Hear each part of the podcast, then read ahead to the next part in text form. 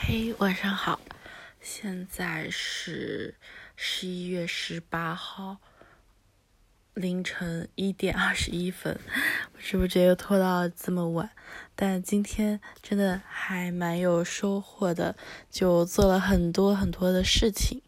虽然最近工作上感觉不是很顺利，就推动，哎，可能也只是我的想法吧。嗯，就我自己的感受不是特别的舒服，就感觉比较拧巴。嗯，但今天的生活部分还蛮不错的。今天为了把明天的文章先出出来，反正就搞到九点四十多，然后回到家的时候其实快十点半了。那。但今天就有一个有了很多很多灵感，我发现就是波兰说的表表达欲望，还是很多稀奇古怪的想法都像瀑布一样涌现出来。那今天，嗯，因为除了我之外，还有一些还有一个负责抖音的同事也在加班，还有跟老板聊天啊啥的，我就。嗯，之前要开新号的时候，我就有个想法，我就想，啊，那就做一个很那种暴躁求职、暴躁 HR 的人设，不是很好吗？嗯，就是大家现在都太温和了，就就是要这种很真实的、很比较暴躁啊，或者吐槽，就也很有趣啊，就不要端着，就是真的，我很喜欢真实的东西嘛。但这反正说出来那天，他们也没有什么想法。今天。我也没有很大声的说出来，反正我就跟我旁边的同事交流一下这个想法，反正得到了一点点鼓励。说干就干，就发现我行动力特别棒。回家之后十点半，然后花了一点点时间录视频，录好之后跟同学。也是我一个特别好的朋友打电话说了一下这个事情，他因为有直播的经验啊什么的，就给了我一些建议，比如说怎么打光啊，然后用什么软件录啊什么这之类的，就帮助蛮大的。之后我又自己稍微剪辑一下，其实都不用剪辑，因为就自己录的嘛，我就非常懒的搞了一个，我发现有个功能特别好用，就。抖音、某音、某音上面可以自动生成字幕，真的是绝了！就我我唯一想要剪辑的一个事情，就是觉得生成字幕这个还蛮重要的。但既然都有这个功能了，就真的好棒啊！然后就自动生成字幕，反正这然后我又，反正整个过程很顺利吧。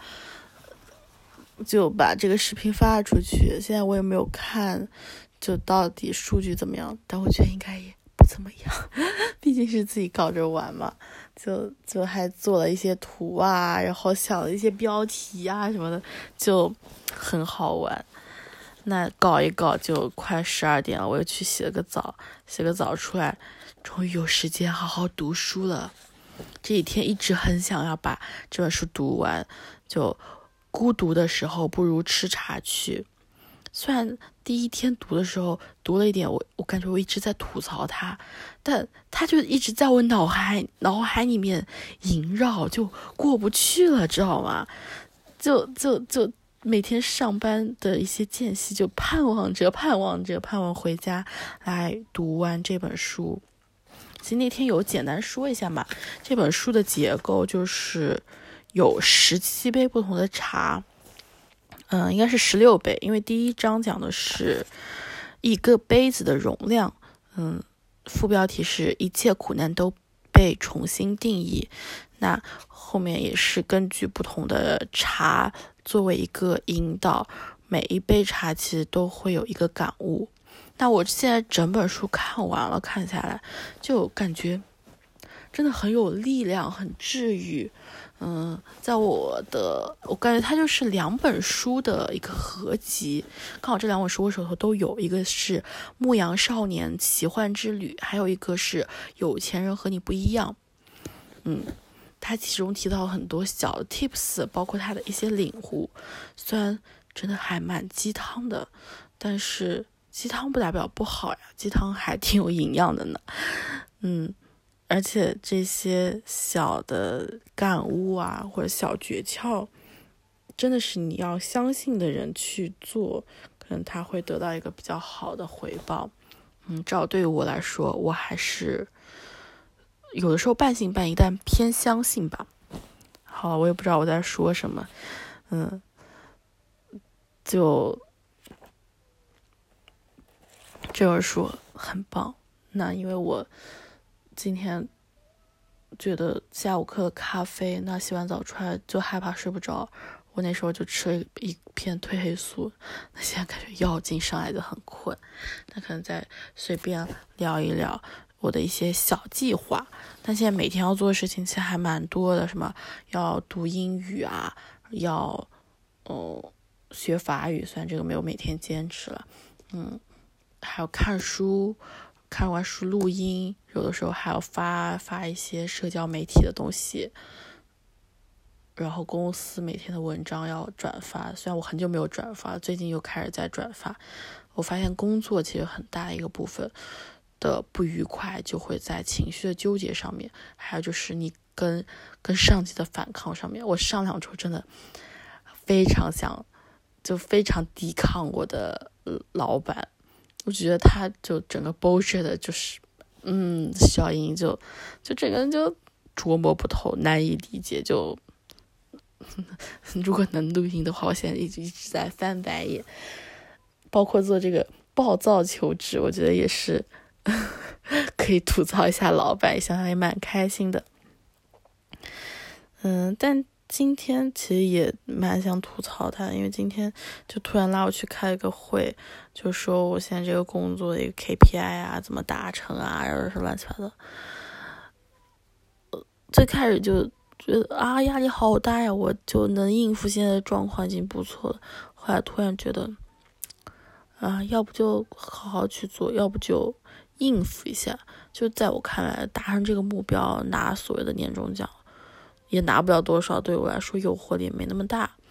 嗯，我更在乎的是我现在有时间做自己的事情，保持一个良好的心态和一个良好的健康状况，以及嗯对生活的觉知觉察力，嗯，而不是工作本身或者工作能带给我一些金钱上面的回报，嗯，但是它能带给我一些。思考啊，一些新鲜的想法，这些我是很开心的。啊，不知道为什么又说乱七八糟，说了些啥？嗯，反正都是睡睡前抑郁。就我把这个定了个栏目叫“睡前抑郁”之后，越来越放飞了。哦，对，再说我每天要做些啥？嗯，就读书啊，然后转发呀。那现在还有个新的想法，因为像这本书，不如孤孤独的时候，不如出吃茶去啊！我真的现在看起来超级喜欢，我觉得这是一本值得去精读的书。那每一个章节背后，它其实会有一个小 tips，呃，就是讲。讲这本书主人公的故事，而且我看到封底，这是一个真实存在的故事。他会，然后讲完了故事之后，会有一个情节，情节之后会有一个练习。练习的时候呢，有时有的时候是要你去做一些事情，或者你写一些东西，或者想一想，至少也是要去思考嘛。我觉得，嗯，是值得去做的，所以我就打算这一周的播客就。常规的博客就是睡前抑郁嘛，那不常规的可能是我跟别人的对谈，也有可能是我自己做的一些事情，就是做一个独白，一整期的来讲。那这一周我就打算每天或者也不是这一周了，这段时间打算抽时间去完成它每一杯每个章节后面的练习，然后录成音频，还蛮有趣的。因为我这个是之前听一个播客，就是那个主播他们想尝试不用手机，然后之后的一些体验。其中一个主播就是去挑战嘛，那他们就把嗯每一天挑战之后，啊因为那时候刚好是国庆，也没什么工作上的事情，所以每一天挑战之后他们会互相通话，这种记录还蛮有趣的。虽然现在只有我一个人，就我不知道会不会有其他人加入啊。那我就会去做这个事情，虽然也还挺自我暴露的，但嗯，至少这个计划说出来了，嗯，能监督我或者督促我坚持去做这件事情，我觉得蛮好的。嗯，类似的书呢，可能还有上一本读的是《五种时间》，它里面其实也有一些规划或者一些要做的事情，但我可能要稍微整理一下或者想一想要怎么做，之后可能也会就有一些关于书本的精读或者书的由一本书引发的一些。嗯，呃，讨论或者一些 action 之类的也会去尝试做。那为什么我会觉得这本书会像《牧羊少年奇幻之旅》和呃有钱人和你想的不一样呢？就就是因为它书本的结构，就又是故事，后面又是那个呃相当于小的法则以及 how to do 嘛，一个 to do 的 list。那故事的话就是《牧羊少年奇幻之旅》，那法则或者 to do 的话就是有钱人和你和和你想的不一样。哎，这本书其实很棒哎，它就会有呃十七个，对，刚好也是一样的数字，十七个财富档案就会在讲有钱人和你想的不一样，其中包括很多部分都是类似的。我现在想起来，印象最深的就是都有讲到感恩。这一点，嗯，包括我前段时间，也不是前段时间，前几天在听学爸爸讲书第一期，其中有本书叫，好像应该是未来预演吧。那，嗯，有有一个小章节，有一期讲述就讲的如何从压力老变成创造脑的四种方法。压力脑其实就是爬虫脑嘛，就是求生存的状态。那创造脑就是去创造一些东西。那怎么样去做呢？呃，有四个点。嗯，冥想，然后年轻人要管理自己的财富，然后感恩，最后觉察自己的身体。我觉得这个这个好像前两天讲过了。那都有提到或者提到很多次的一个点就是感恩练习。很多时候为什么我们说知道很多但过不好这一生呢？因为我们并没有真正的，我们只是知道，不相信或者不去做这件事情，就不去认同。呃，我不记得是什么时候听播客，某一个播客，应该就是《Blow Your Mind》或者是《得意忘形》里面说，就很多时候我们做不到或者不去做，就是我们不相信他嘛，或者说我们不认可他。如果你真正的认可他，认可某一个信念，你会去践行他的，我们就不会那样放在那里。那所以接下来我也再去想怎么样去实践这些东西，就讲到感恩练习嘛，就尽量去看到自己生活中已经拥有的部分。那接下来我们就来读一读这本书里面的关于感恩这部分的东西。感恩是在第六章，是标题是一杯有机红茶，副标题叫做感恩及力量。那我们一起来看一看。稍等一下，我翻一下到这一页。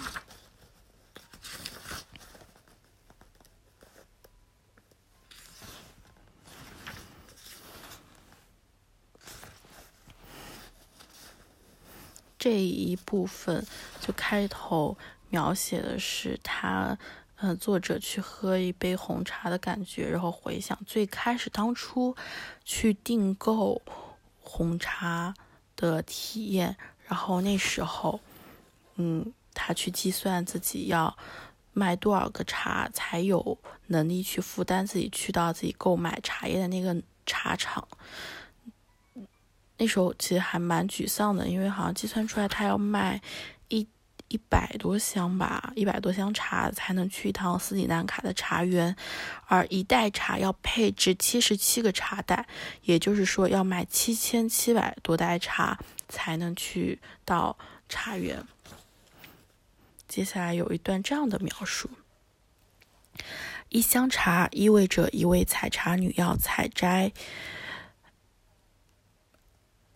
十九万三千六百次，她需要仔细的采摘茶树顶端的两片嫩叶和茶芽。这种精确的动作叫嫩采，机器完成不了。他一天的工作量是八公斤，约一万六千次嫩采。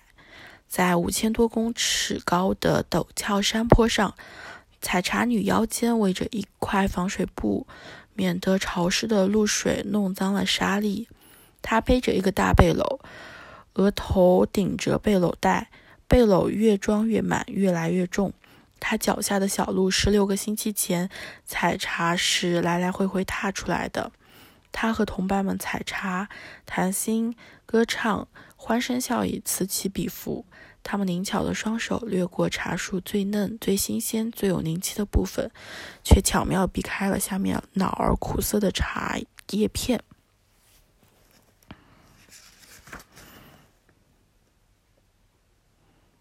然后后来，嗯，作者遇到了一些挫折，突然这时候发是怎么样度过这个挫折呢？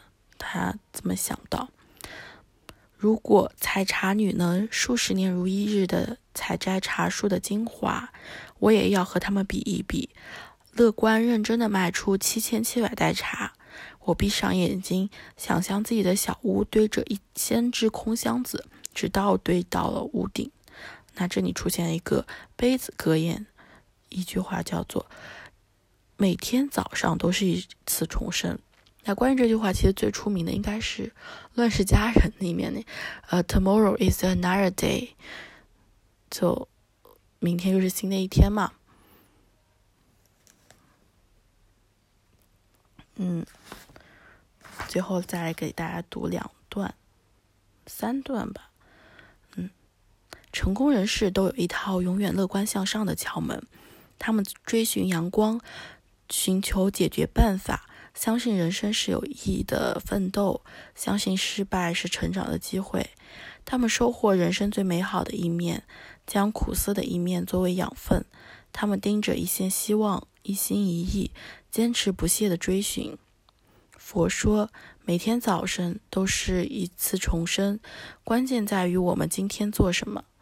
每天早上醒来，要度过美好的一天，还是难熬的一天，都由你自己决定。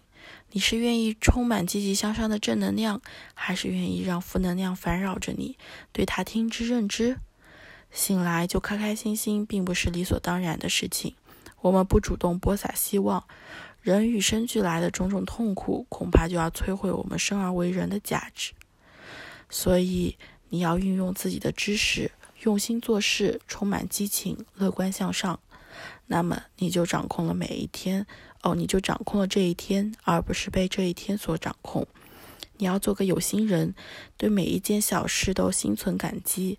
你如何醒来、呼吸、准备午餐、送孩子上学、穿衣打扮、服维生素、为别人开门？感恩是一种活力，是培养你持之以恒的积极向上的能力。那这就是今天的每天读书十分钟。已经十八分钟了，不知不觉又讲了这么多，那就晚安啦。